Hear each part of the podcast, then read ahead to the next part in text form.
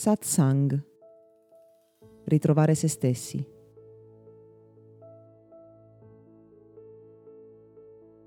Molte persone conoscono il Tantra come un insieme di mirabolanti pratiche sessuali.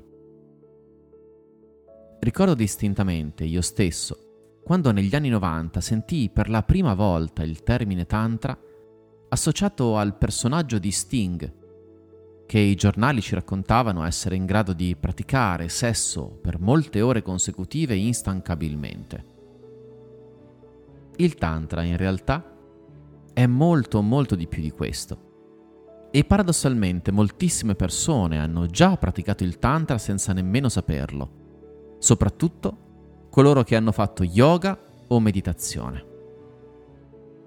Il Tantra, infatti, in realtà un filone delle pratiche yogiche che proviene dall'induismo, che risale a migliaia di anni fa e che mette assieme pratiche meditative molto profonde esercizi intensi di respiro e di ritualità sensuale che le persone possono impiegare da sole o con un partner per vivere il potere dell'energia sessuale, che è quello che attraverso il modello dei chakra ci viene insegnato in ogni tradizione orientale possa essere impiegato per vivere le esperienze più potenti, più estatiche, proprio su un piano spirituale.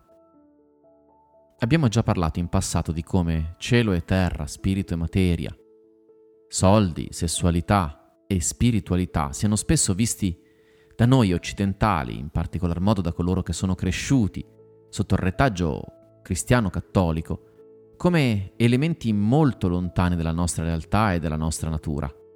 Ma in realtà se mettiamo da parte la presunta minor dignità, persino quel senso di qualcosa di sporco che il cristianesimo ci ha trasmesso. Quando si parla di soldi o di sessualità, scopriamo che l'essenza di terra e cielo è esattamente la stessa.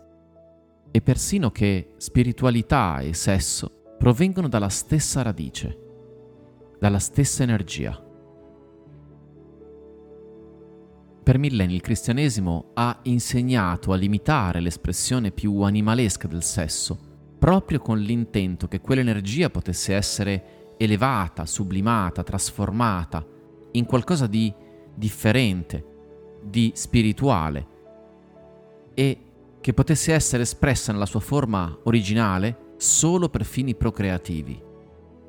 Esattamente come si prefigge di fare il Tantra, senza però creare sensi di colpa e senza etichettare la sessualità come qualcosa di meno degno oppure addirittura sporco.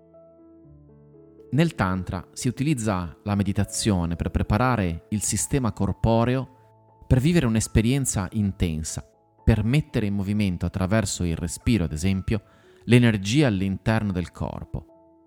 E poi attraverso il piacere, attraverso la liberazione dell'istinto e la canalizzazione proprio di quell'energia verso l'alto, verso il cuore, verso la testa, verso la dimensione spirituale, si permette alla persona di utilizzare la sessualità e la sensualità per perseguire la propria realizzazione spirituale, per manifestare le proprie energie più elevate.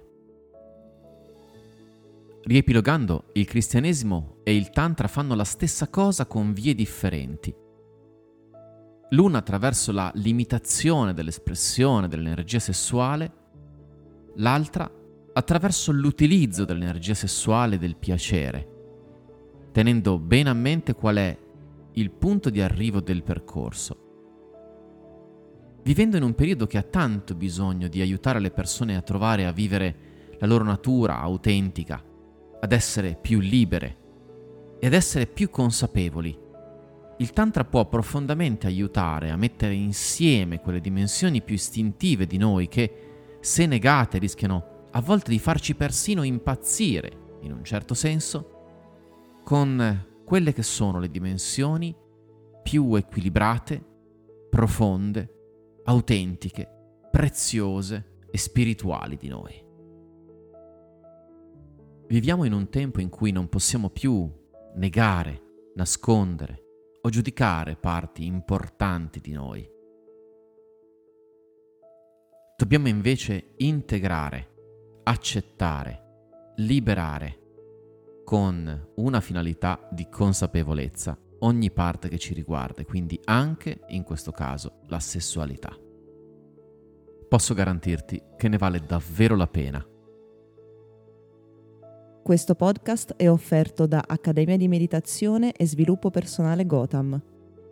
www.accademiadimeditazione.it